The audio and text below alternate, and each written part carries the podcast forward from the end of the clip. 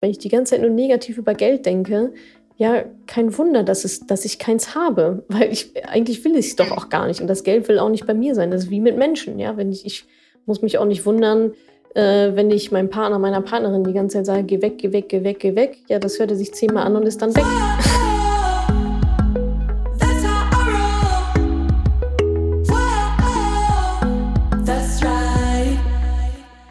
Diese Podcast-Folge hat einen Sponsor und zwar den Scalable Capital Broker. Bei Scalable könnt ihr über 600 ETFs komplett kostenlos besparen. Und wenn es ein anderer ETF sein soll, kein Problem, denn ihr bekommt einen ETF-Sparplan pro Monat komplett kostenlos. Darüber hinaus kosten Trades nur 99 Cent. Oder ihr nehmt einfach die Flatrate für 2,99 pro Monat und könnt investieren, was das Zeug hält. Insgesamt könnt ihr beim Scalable Broker aus über 1300 ETFs auswählen. Ich habe selbst da auch ein Depot und kann es auf jeden Fall empfehlen. Es ist unheimlich kostengünstig. Sie bieten eine super große Auswahl an ETFs im Sparplan und es ist super einfach zu nutzen, sowohl am Laptop als auch in der App. Also, wenn ihr es interessant findet, mehr Infos zum Scalable Capital Broker findet ihr im Link in den Show Notes. Salut, ihr Moneypennies, herzlich willkommen zu einer brandneuen Podcast-Folge. Ihr hört ein Interview mit mir für Stories and Faces und wir haben darüber gesprochen, ob mich persönlich Geld glücklich macht, was Finanzen eigentlich mit Selbstbewusstsein zu tun haben, was mein letztes gutes Investment war, warum das Rentensystem ein Konstrukt auf dem Rücken der Mittelschicht ist, die drei wichtigsten Fakten über Geld, die ich selber im Laufe der Zeit gelernt habe und ob es eigentlich so klug ist, dass ich an meiner eigenen Abschaffung arbeite. Hm, seid gespannt. Viel Spaß beim Hören. Genau, äh, Natata, vielleicht mal als Einstiegsfrage, äh, macht dich Geld glücklich? Oh, die schwierigste Frage gleich am Anfang. Aber mich persönlich macht mich Geld glücklich. Ja, ich kann schon sagen, dass es mir ein Hochgefühl gibt. Ähm, und auch, dass es äh, in gewisser Weise glücklich macht im Sinne von, ähm, so eine gewisse Sorgenfreiheit, eine gewisse Leichtigkeit, gerade jetzt auch in der, ja, ich sag mal, Corona-Pandemie, in der wir uns befinden, bin ich sehr froh ähm, um jedes Geld, das ich mehr habe als weniger. Ja, das stimmt. Ähm, man hat ja gerade so ein bisschen jetzt auch die letzten Monate äh, vermehrt, finde ich, musst du gleich mal sagen, ob du das auch so siehst, das mhm. Gefühl, dass diese Finanzthemen äh, in aller Munde sind. Also es gibt immer mehr Bücher, immer mehr Podcasts mhm. verschiedensten Themen dazu und auch gerade äh, junge Leute, äh, junge Leute scheinen sich immer mehr mit dem Thema zu beschäftigen und auch viele Influencer hatte ich jetzt gesehen, bewerben aktuell Banken, denen es nicht egal ist, was mit unserem Geld passiert, O-Ton. Würdest du sagen, dass äh, äh, Chance oder Gefahr für das Thema, was du dir ja auch auf die Fahne geschrieben hast, dass gerade aktuell so viel darüber gesprochen wird? Also für das Thema an sich auf jeden Fall eine ganz, ganz große Chance. Ähm, das, ich finde es immer gut, wenn solche Themen an die Oberfläche kommen oder eben auch ja, an die Masse dann geraten, gerade auch bei jungen Leuten. Also Schöne bei denen ist ja, die haben noch so massig viel Zeit äh, für Geldanlage und so weiter. Das äh, wird dann ein richtig schönes Vermögen am Ende. Ich sehe es trotzdem so ein bisschen auch kritisch, ähm, ähnlich wie du beobachte ich das auch. Irgendwelche Influencer, die jetzt mit Geld irgendwie nicht so viel am Hut haben und auch nicht vielleicht nicht unbedingt die Kompetenz dafür haben, ähm, dann jetzt irgendwelche Sachen zu bewerben. Ähm, und ich sehe darin, also ich sage jetzt mal, bei einer ganz normalen Bank kann ja nicht viel schief gehen, aber wenn es dann an so Aktien- und Geldanlagegeschichten geht, so eine Art, mach dir mal schnell ein Depot auf und kauf mal irgendwas, ähm, das sehe ich schon sehr kritisch, weil es da nicht darum geht, äh, mach mal, eröffne mal irgendwas und kauf irgendwas, ähm, sondern eher so, ja, was genau ist es denn dann, in was ich investiere und was ist denn meine Strategie und kenne ich überhaupt die Risiken und was mache ich, wenn die Krise kommt und also ne, da steckt ja noch mal viel, viel mehr dahinter, als ich eröffne jetzt mal ein Bankkonto und dann kriege ich eine super fancy IC-Karte zugeschickt. Ähm, das, also auf der einen Seite finde ich es natürlich gut, ähm, dass auch gerade junge Leute ans Thema rangeführt werden, bei allem, was dann so mit Anlage äh, in die Anlagerichtung, wo also alles, was mit Risiko behaftet ist, ne, das finde ich dann schon teilweise ein bisschen zu leicht, zu einfach dargestellt. Ähm, mach doch mal schnell und dann ähm, ja, kommt halt die Krise und die Leute verlieren halt Geld und wissen gar nicht, wo oben und unten ist und warum das jetzt so passiert ist. Ja, das stimmt. Ähm, Sparen wird ja häufig, ähm, so habe ich zumindest das Gefühl, immer noch mit Verzicht gleichgesetzt. Warum, mhm. vielleicht hast du dann, fällt es den jungen Generationen heute äh, so viel schwerer zu sparen und auch zu verzichten als vielleicht unseren Eltern und Großeltern noch. Ja, ich glaube, da sind wir wieder leider beim Thema Social Media. also äh, im Sinne von, womit werden die denn den ganzen Tag zugeschmissen? Ne? Also da, das ist ja genau das. Ähm, also auch einfach, es gibt einfach eine komplett andere Vergleichbarkeit als noch als ich 15 war. Ja, da, da war meine Vergleichbarkeit, was äh, haben die Leute in der Schule für Klamotten an? Und äh, wie sehen die irgendwie aus und äh, was tue ich, um da dazuzugehören. Und Social Media lenken, macht natürlich so eine gewisse Lupe einfach drauf. Das ist jetzt auch nicht alles komplett anders als in meiner Jugend, aber ich glaube, es ist einfach, es ist intensiver.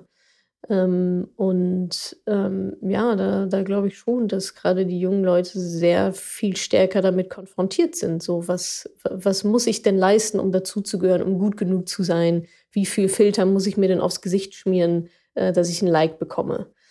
Und ähm, da spielt, denke ich, Konsum und die neuesten Sachen und so weiter schon ähm, eine große, ja, eine große Rolle. Und man muss natürlich auch sagen, es ist natürlich auch viel, viel mehr Geld sowieso per se im Umlauf als noch vor äh, 20, 30, 40 Jahren. Also der Wohlstand, ähm, gerade in unseren Hemisphären, in unseren Ländern, der steigt ja enorm. Also wir sind ja so reich wie noch nie.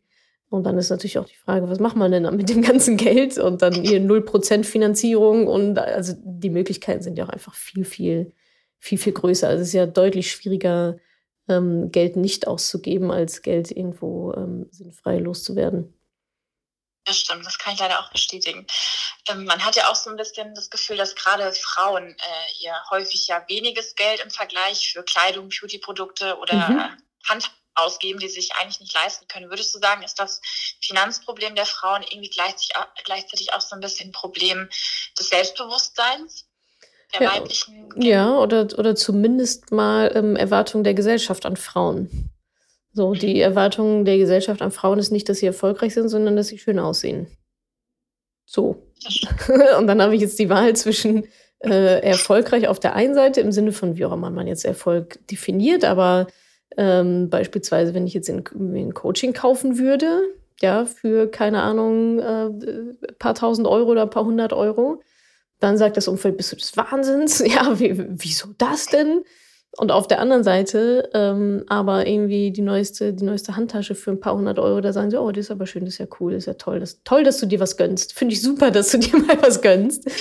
Und ähm, ja, das, das glaube ich schon, dass das auch gerade bei uns Frauen einfach ein Thema ist.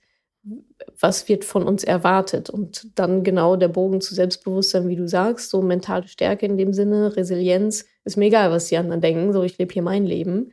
Ähm, aber das ist halt nicht das, wie wir gesehen werden oder auch gesehen werden wollen, sondern als Frauen sollen wir ruhig sein, ähm, uns mit dem zufrieden zu geben, was wir haben, schön dankbar zu sein, gut aussehen, das schöne Geschlecht sein, uns um Haus und Kinder kümmern und dann ist auch gut so. Ist jetzt ein bisschen, also drastisch ja. vielleicht dargestellt, aber vielleicht auch nicht, weil ich glaube, außerhalb meiner Berliner Bubble ist das durchaus ähm, auch noch so aktuell und modern. Und es gibt immer noch sehr, sehr viele Frauen, die zum Beispiel ein Taschengeld zu Hause bekommen, so eine Art Haushaltsgeld. Und das ist nicht Oma und Opa, sondern das sind auch die Mitte 30-jährigen ähm, Frauen, die halt ja in so einem Familienmodell dann leben. Und ich verurteile jetzt auch nicht dieses Familienmodell. Die Frage ist halt immer nur, ähm, will ich das? So, und das geht mir oft ein bisschen zu schnell, dass da in irgendwelche Strukturen geraten wird, so ohne sich mal wirklich zu fragen, will ich das eigentlich oder wird das von mir erwartet, dass ich das möchte? Das stimmt. Ich hatte auch in deinem Buch gelesen, dass du ja selber komplett äh, zwei Jahre auf Shopping verzichtet hast und jetzt auch äh, ja. auf eine reduzierte minimalistische Garderobe setzt und äh, auch gesagt hast, dass die damit einhergehende, in Anführungszeichen, Langeweile auch mal ganz gut tut. Glaubst du, wir brauchen in manchen Bereichen, wie zum Beispiel dem Kleiderschrank, dass wir nicht morgens jeden Tag eine Stunde investieren, was wir anziehen, um in anderen Bereichen auch wieder mehr Energie reinstecken zu können? Das glaube ich auf jeden Fall, ja. Also ich, ähm, und ich glaube, es ist sogar auch wissenschaftlich bewiesen. Wir haben, also wir haben ja nur eine bestimmte Menge an Energie zur Verfügung und Gedankenkraft und auch Entscheidungswillen, Entscheidungsenergie. Und ähm, klar, überlegt sich natürlich jeder, manche bewusster, manche unterbewusster, ähm, was will ich mit meiner Zeit machen? Was ist mir wichtig? Was ist, ähm, genau das gleiche wie mit Geld ja auch, ne? Also Geld und Zeit, wie will ich das investieren? Was ist, was ist mir jetzt wirklich, wirklich wichtig und worin möchte ich jetzt meine Energie ähm, investieren? Und bei mir ist es jedenfalls so, dass ähm, durch eher weniger, ich sag mal, im Außen ähm, ich auch aufgeräumter im Innen bin. Also da glaube ich komplett dran. Also ne, zeig mir deinen Schreibtisch und ich kann dir ganz genau sagen, wie es in, in dir aussieht. So, äh, so, ich sag mal, eine Überladung im Äußeren geht auch oft einher mit einer Überladung im Inneren. Ähm, und das, da geht es jetzt, also ja, ich habe dieses Experiment angefangen, um mal zu schauen, wie, wie weit kann ich mich pushen. Ähm, und in der Zwischenzeit habe ich mir mal ein paar neue Pullis gekauft und so, ja, aber es ist für mich keine Freizeit. Vielleicht ist das der Punkt. Es ist für mich keine Freizeitbeschäftigung mehr. Es ist für mich kein Hobby, in Anführungsstrichen in die Stadt zu fahren und ein bisschen äh, Shopping zu machen. So, das, das ist einfach kein Hobby von mir. Das existiert quasi nicht. so, weil ich in der Zeit lieber andere Sachen mache, weil ich da einfach dann eine andere Priorität habe, andere Hobbys oder keine Ahnung, lese oder einfach gar nichts mache oder gerne auch mal Netflix glotzen. So, aber ich laufe nicht durch die Stadt und gucke, was ich vielleicht eventuell noch gebrauchen könnte. Wenn ich es bräuchte, wüsste ich es ja. Stimmt, das ist ein sehr guter Satz. Du schreibst im Buch auch immer wieder über äh, gute Investments. Was war denn dein letztes gutes Investment in dich selbst? Also meine besten Investments sind in mich selbst sind immer Coachings. Also sowohl ongoing Coaches ähm, mit verschiedenen, also Business Coaches beispielsweise, Mindset Coaching. Ich habe da ich mache da verschiedene Sachen, also verschiedene Coaches, Berater sozusagen in meiner Umgebung, die rufe ich an, wenn was ist. Ja, oder ich habe auch teilweise ganz regelmäßige Termine, einmal im Monat, immer, keine Ahnung, jeden letzten Donnerstag oder so. Und aber auch, ähm, ja, andere so, so Coaching-Programme dann quasi. Also das ist auf jeden Fall immer das auch nochmal gegenüber Büchern, ja, Bücher auch. Ähm, aber ein Buch sorgt halt leider nicht dafür, dass man wirklich in die Umsetzung kommt. So, ne? Dann, das ist natürlich nur so One Way. Ähm, deswegen bin ich immer mehr ähm, einfach großer Fan von äh, guten, guten Coachings, Coaching-Geschichten, guten Coaching-Input, Experten-Input. Ja. Was würdest du denn sagen, wie hat die äh, Corona-Pandemie das Thema sich mit den eigenen Finanzen beschäftigt in den letzten Monaten oder jetzt ja fast schon ein Jahr verändert? Also du mhm. beschreibst ja auch immer gerade eigentlich ein ganz guter Zeitpunkt ist, einzusteigen. Hat dieses mehr an Zeit vielen Leuten da vielleicht auch einen Push gegeben, sich jetzt endlich mal mit dem Haushaltsplan und Co. auseinanderzusetzen? Also das ist auf jeden Fall das, was ich in meinen Zahlen beobachten konnte. Also gerade so im ersten Lockdown, ähm, jetzt mal alle Homeoffice und als, als, als das auch noch neu war, ne? als die Leute nicht so richtig wussten, ja, okay, mhm. was, was mache ich denn jetzt den ganzen Tag? Ähm, da ähm, sind zum Beispiel bei uns die Aktivitäten enorm gestiegen. Also da habe ich schon gemerkt, ah, okay, erstens, die Leute haben jetzt vielleicht mehr Zeit, auch mehr Energie, Gehirnkapazität. So, ach, dieses Thema wollte ich auch mal machen. Ähm, das, dann mache ich das mal jetzt, weil jetzt habe ich gegebenenfalls ein bisschen Zeit dafür. Und aber auch, ich sag mal, durch so eine Krise vor Augen geführt zu werden, äh, zu, vor Augen geführt zu bekommen, ähm, was eigentlich alles so passieren kann. Und dass es dann definitiv ähm, schöner ist, Geld zu haben, als kein Geld zu haben. Ähm, auch in Familienkonstellationen. Ich glaube, da haben viele auch einfach gesehen, so, oh ja, Geld ist ja nicht nur irgendwie was auf dem Konto, sondern auch ein ganz großes emotionales, stressiges Streitthema, wenn nicht genug da ist. So, und ähm, ich glaube, dass, dass da gerade Geld, dieser Geldstress ist letztendlich Existenzstress. Ja, können wir uns die Miete noch leisten? Müssen wir umziehen? Haben wir genug Geld für Essen? Das sind also das, da gehen ja alle Alarmglocken an. Ähm, das kombiniert mit, wir sitzen alle zu Hause im Wohnzimmer äh, Kinder können nicht in die Schule, können nicht zum Fußballtraining. Ähm, da, das ist, glaube ich, eine sehr explosive Mischung.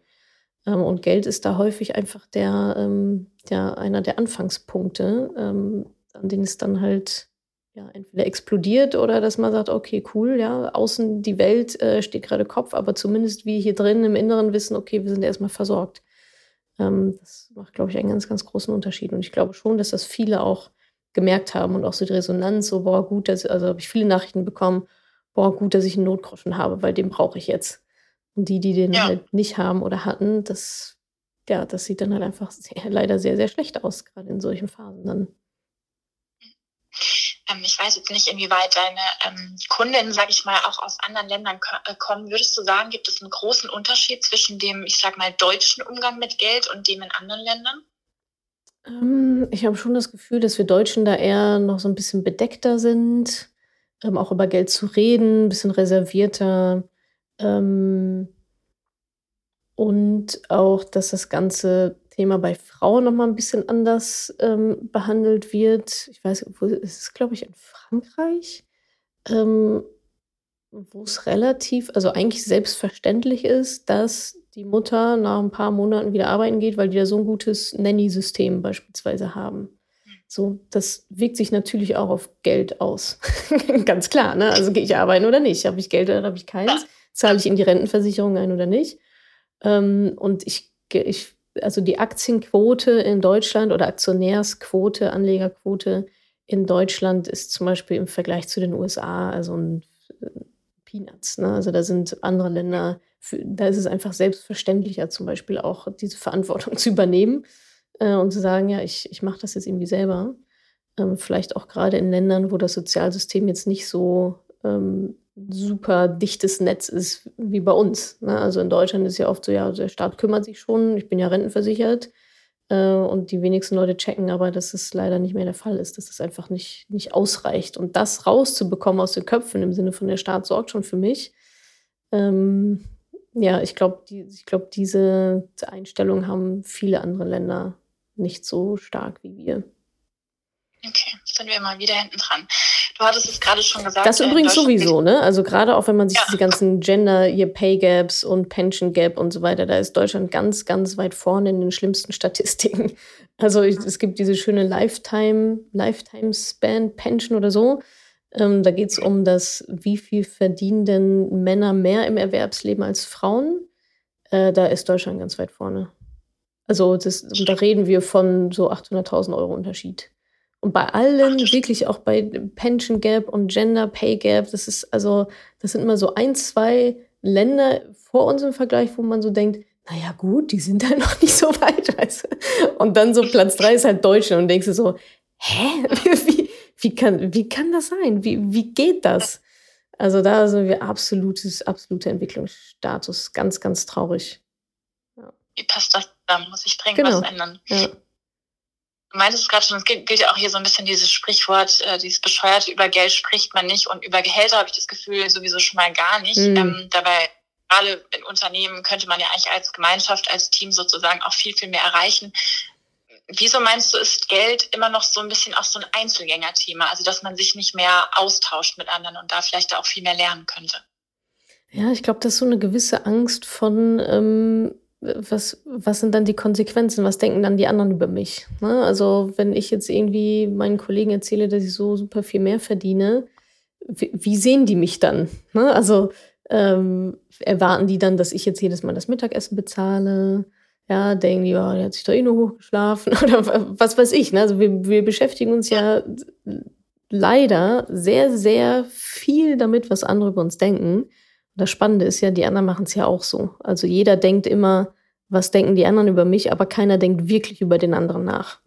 das ist ja so das, ist ja so das, das Lustige an der Geschichte. Alle denken, was denkt der andere, was denkt der andere? Und der andere denkt auch, was denkt die andere, was denkt die andere? Äh, und keiner denkt aber wirklich über den anderen nach. Also ich glaube, es ist schon ähm, auch so ein bisschen Geld ist, ist in Deutschland auch nicht so ein richtig Stolzthema. Ne? Irgendwie so Statussymbole oder so. Klar hat man dann irgendwie auch mal den Audi in der Garage stehen oder mal den Mercedes oder mal irgendwie das Haus oder so. Aber oft so ein bisschen nah an der, ach, das ist mir eigentlich auch ein bisschen unangenehmen Grenze so. Mhm. Da sind die Amerikaner zum Beispiel auch ganz anders. Ne? Also die sagen, ja klar, ich bin erfolgreich, ja, ich habe Geld, ist doch, ist doch super. Willst du wissen, wie? Und in Deutschland ist es so, ah, ich hoffe, du scheiterst. so. Warum hat der das, was ich nicht habe? Ähm, das glaube ich, also zumindest so ein bisschen so mein Eindruck. So ein gewisses vielleicht auch Schamgefühl, also fehlender Stolz auch auf Reichtum.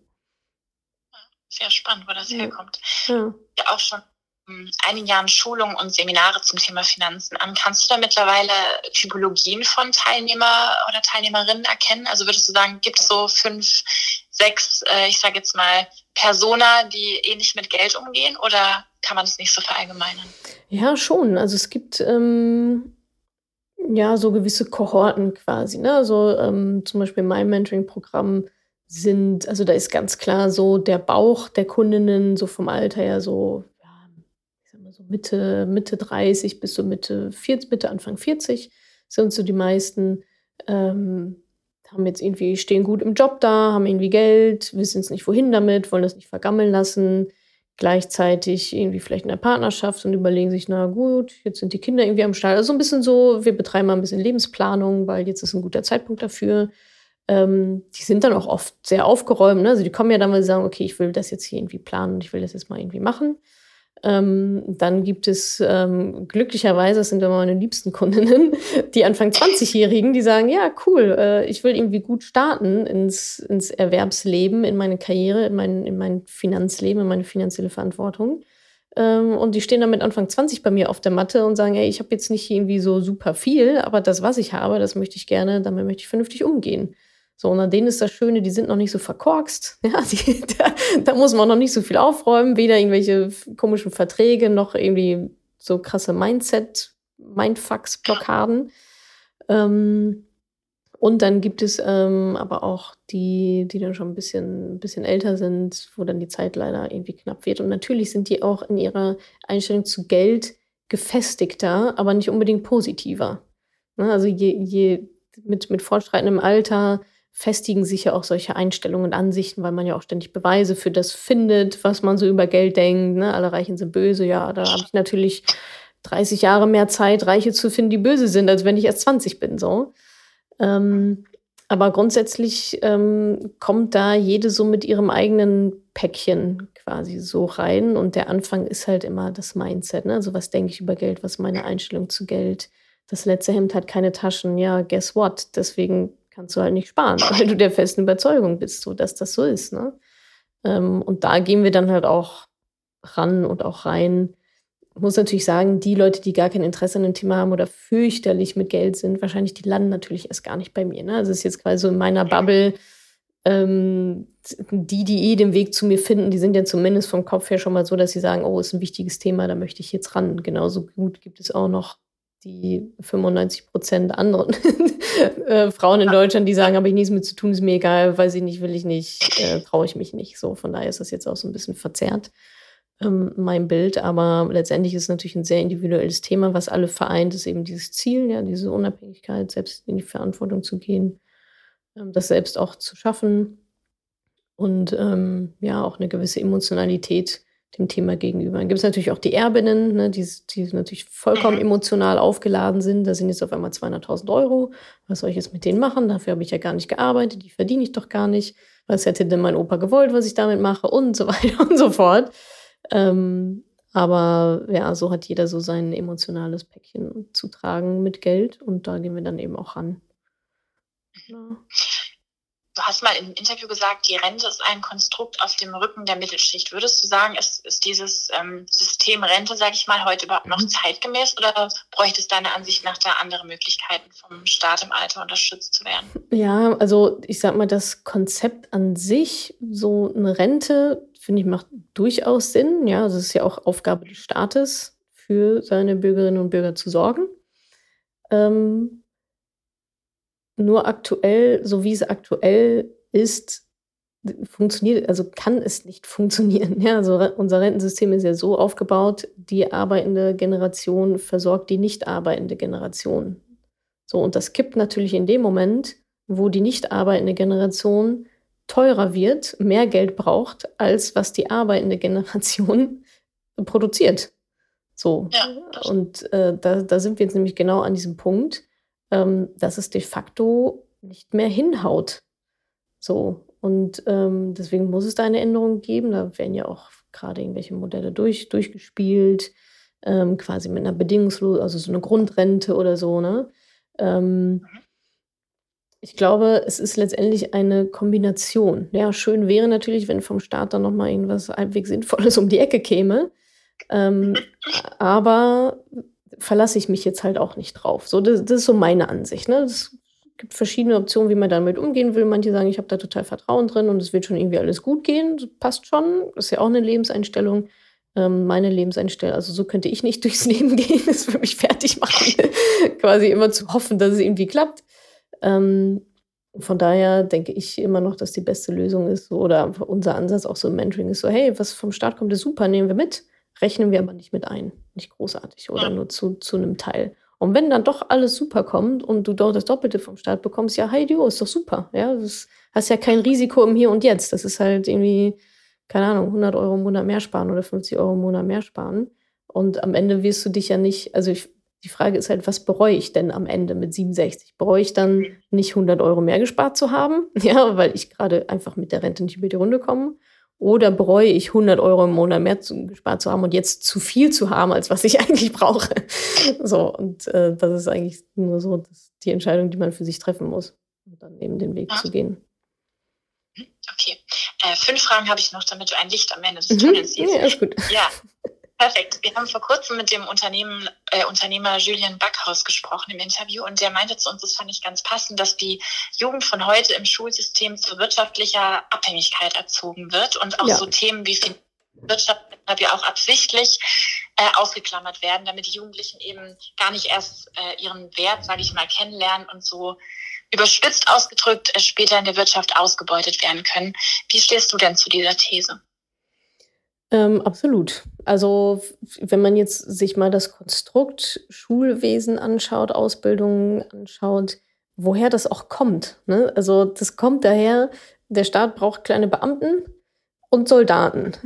so, und die wollen wir uns jetzt ranholen, ranzüchten.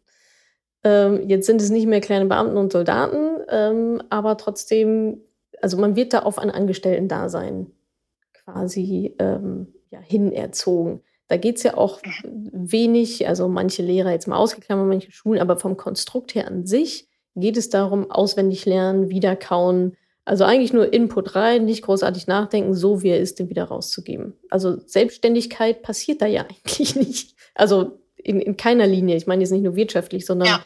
äh, so selbstständiges Denken ist da einfach sehr, sehr wenig oder auch einfach Interessen. Was sind meine Interessen? So wie, ähm, ich bin jetzt natürlich nicht Pädagogin oder so, aber auch aus unternehmerischer Sicht ähm, sind da einfach, fallen da viele Sachen einfach runter, die man für ein ja, selbstständiges Leben einfach bräuchte. Und das ist, das ist finanzielle Bildung, das ist auch sowas wie meine Einstellung zum Leben, das ist kreative Denkweisen und damit meine ich nicht im Kunstunterricht ein Bild nachzumalen. das ist nicht kreative Denkweise, sondern kreative Problemlösungskompetenzen sich anzueignen, in Systemen zu denken, große Zusammenhänge zu verstehen. Ähm, das passiert meiner Meinung nach, ähm, oder ist zumindest zu meiner Schulzeit sehr, sehr wenig passiert, bis, gar nicht. Und ähm, ja, ich, genau, wir werden darauf vorbereitet, irgendwo als Angestellte zu leben, am besten in der Mittelschicht, äh, ruhig, ruhig zu sein, ähm, nicht, nicht auszubrechen und ähm, ja, letztendlich un unser System und auch das Rentensystem ist ja darauf ausgelegt, äh, dass es einfach eine breite Mittelschicht gibt. So, und die ja. muss natürlich irgendwo herkommen. So, wenn das das ist, was das System hält, dann ist es natürlich auch das, was produziert werden soll. Ähm, er sagte außerdem weiter, da habe ich mich auch an deine Worte erinnert gefühlt, äh, Geld folgt dem größten Nutzen und dass das Geld eben häufig zu den Menschen wandert oder kommt, die auch von sich aus der Überzeugung sind, dass sie es verdient haben. Hast du diese Erfahrung auch schon gemacht? Ja, auf jeden Fall. Also das, ist ja so ein bisschen Gesetz der Resonanz, Gesetz der Anziehung, so äh, äh, du bist, was du denkst. Also definitiv, ja, das sind irgendwelche Energien, das, also ohne dass jetzt zu spirituell klingen soll, aber äh, man redet ja auch oft von so einem Geldmagneten, ne? so ein Geldmagnet irgendwo hinzulegen und dann wird das Geld auf wundersame Weise mehr. Also so ein paar Situationen hatte ich auch schon in meinem Leben, wo ich dachte, hä, wo kommt das, wo kommt das jetzt her? Ich weiß überhaupt nicht, wo das herkommt, aber irgendwie ist es halt da. Ähm, und klar, da bin ich der absolut festen Überzeugung, auch nicht nur Geld, sondern Gesundheit, Partnerschaft, also alle Lebensbereiche. Ähm, natürlich geht es darum, was wünsche ich mich denn? Wie denke ich auch, wenn ich die ganze Zeit nur negativ über Geld denke? Ja, kein Wunder, dass, es, dass ich keins habe, weil ich eigentlich will ich es doch auch gar nicht. Und das Geld will auch nicht bei mir sein. Das ist wie mit Menschen. Ja, wenn ich, ich muss mich auch nicht wundern, äh, wenn ich meinem Partner, meiner Partnerin die ganze Zeit sage, geh weg, geh weg, geh weg, geh weg, ja, das hört er sich zehnmal an und ist dann weg. so, was, was denkst du denn, was passiert? Ähm, und gerade so dieser Wert, den eigenen Wert erkennen, und da sind wir wieder bei Selbstbewusstsein und Gehalt und auch Gehaltsverhandlungen und so weiter. Ähm, klar muss es natürlich auch mal einen Marktwert geben. Ich kann es mich wahrscheinlich auch nicht super erfolgreich hinstellen und sagen, so, mein Coaching kostet zwei Millionen Euro. Ja, wenn ich nicht Tony Robbins bin, wird das halt schwierig. ähm, sondern natürlich muss es dann auch immer den, den Market Fit geben. Es muss ja auch ein Need vom Markt geben, dieses Geld auch zu bezahlen. Ähm, Aber klar, äh, definitiv, ja. Wenn ich denke, meine Arbeitsstunde ist 10 Euro wert, dann werde ich ja auch gar nicht sagen, ich möchte gerne 50 Euro pro Stunde haben. Ne, also diesen. Schritt hin zu diese Bedingungen, um die 50 Euro pro Stunde zu bekommen, die Bedingungen, die erfüllt sein müssen, um dahin zu kommen, die erfülle ich ja gar nicht. Weil ich mir jetzt auch gar nicht vorstellen kann. So, wenn ich sage, ich bin 15 Euro die Stunde, ist meine Arbeit wert, ja, dann frage ich nach 15 Euro, nicht nach 50 oder 70 oder, oder 1000. Und ähm, von daher kann ich dem absolut zustimmen, so dass das definitiv ein großer, großer Faktor ist, was ich selber auch über mich denke, über die Gesellschaft, über Geld, über meine, meinen Wert, nicht als Mensch, aber als, ja, was, was gebe ich denn? Ne? Was ist denn meine, meine Arbeitskraft oder meine Produkte? Was ist das denn wert? Ähm, du bist ja 2016 mit deinem Blog gestartet. Was waren denn die drei wichtigsten äh, Fakten, die du seit äh, Beginn über Geld selbst gelernt hast? Ähm, erstmal, dass Geld neutral ist. Ähm, so, Geld ist nicht böse, Geld ist nicht gut, Geld ist nicht schlecht, Geld ist nicht schmutzig, Geld ist nicht, also ist nicht fröhlich, ja, es ist nicht die Lösung für alle Probleme, das ist eigentlich dann das Zweite. Ähm, aber das Geld an sich erstmal neutral ist. So Geld, die reine Beobachtung von Geld ist, sind Zahlen auf meinem Konto. Punkt. Ob das viel ist, ob das wenig ist, ob das genug ist, ob das zu viel ist, das ist meine eigene Interpretation. Und es gibt Menschen, die haben, also unabhängig vom Kontostand, das ist immer zu wenig. So, wenn die 5 Millionen auf dem Konto hätten, die würden immer noch mit Panik durch die Gegend und sagen, es ist zu wenig, es ist zu wenig. Nicht, weil die so viele Ausgaben haben, die können das gar nicht ausgeben, aber einfach so vom Gedanken her, von der Interpretation, es ist einfach immer zu wenig. Ähm, also, das ist war so eine große Erkenntnis, so Geld, es ist einfach neutral, es ist nichts, es ist das, was du daraus machst. Ja, so für manche ist 100.000 Euro super viel Geld und für manche ist 100.000 Euro, dafür stehen die gar nicht auf. So, das, es ist ja nur die, es sind die gleichen Zahlen, es ist die gleiche Beobachtung, aber es ist eine andere Interpretation. Ähm, das zweite, ähm, dass Geld keine Geldprobleme löst. Das spielt da auch mit rein. Ja, also ähm, Geldprobleme hängen halt oh, nicht ausschließlich. Äh, jetzt mal abgesehen von irgendwelchen jetzt so Krise wie jetzt hier, ähm, aber oft ist es so, dass mangelndes Geld oder andersrum, dass wenn es irgendwo ein Loch gibt in den Finanzen, dass das selten einfach eins zu eins gestopft werden kann, sondern es gibt immer einen Grund, warum dieses Loch überhaupt existiert. So Thema Notgroschen beispielsweise. Ja, wenn ich da einen Notgroschen habe und dann verliere ich meinen Job, dann ja, kann ja noch der Notgroschen einspringen. Dass ich diesen Notgroschen aber habe, überhaupt, dafür bin ich verantwortlich um meine finanzielle Bildung und dafür habe ich ja was getan. So. Und deswegen gibt es auch diese Lotto-Millionäre, ja, die äh, gewinnen irgendwie 10 Millionen und äh, ein halbes Jahr später sind die komplett pleite und verschuldet, weil das Geld nicht das Problem war. So, so die, der, der falsche Umgang damit oder die mangelnde finanzielle Bildung, das war das Problem, warum sie kein Geld in the first place hatten, schon am Anfang nicht hatten. Und wenn man dann ja. eine Million draufschmeißt, passiert genau das Gleiche. Also wie die Leute 1000 Euro ausgeben, geben sie auch eine Million Euro aus, wenn es total unachtsam ist und äh, immer nur in Verbindlichkeiten geschoben wird, anstatt in Vermögenswerte beispielsweise. Also das sind so zwei große Learnings, denke ich. Ähm, genau, Geld ist neutral, Geld löst keine Geldprobleme. Ja, und im Endeffekt, ähm, dass wir mehr Kontrolle darüber haben, als wir denken und auch mehr Einflussmöglichkeiten. Ne, ich habe immer das Gefühl, viele denken auch so, ja, Geld ist so etwas, was mir passiert. Ja, jetzt mhm. ich irgendwie, mir wurde Geld gegeben, ich habe Geld verdient oder so. Aber eigentlich ist es genau das, was wir uns auch wünschen. Ja, so, wenn du viel Geld, ja. Äh, wenn du dir wirklich viel Geld wünschst und auch bereit bist dafür, irgendwie dann den Weg zu gehen, dann stehen die Chancen ganz gut, dass du es auch bekommst. Wenn du kein Geld hast, stehen die Chancen relativ gut, dass du eigentlich auch gar kein Geld haben willst. so richtig tief in dir drin im Unterbewusstsein vielleicht. Ähm, also von daher, dass, dass man da auch wirklich ähm, das aktiv gestalten kann über ein, ja, ich jetzt hier irgendwie mein Gehalt hinaus, sondern äh, Geld sparen, investieren, mehr werden, eigenes Vermögen aufzubauen. Äh, das sind alles Sachen, die wir selbst in der Hand haben. Und ich glaube, das ähm, ja, haben viele gar nicht so auf dem Schirm, so dass man wirklich in diese Aktivität reingehen kann und das für sich so selbst äh, gestalten kann. Das stimmt, die bleiben immer. Hm. Ähm, was denn raten, wenn man sich jetzt äh, im Netz selber über Finanzen äh, Geld etc. informieren möchte, worauf muss man da achten? Also wie kann man die Spreu vom Weizen trennen? Wir hatten ja schon zu Anfangs kurz besprochen, mhm. es gibt immer mehr, wahrscheinlich auch äh, immer mehr, was dann eben auch nichts taugt. Hast du da Tipps, wie man da vorgeht? Ja, also ähm, ich glaube, der, der beste Tipp ist eigentlich mal zu schauen, wer so dahinter steht. Na, jetzt, also in der Krise war jetzt auch die ganzen Crash-Propheten. Naja, kaufen Sie Gold, kaufen Sie Gold.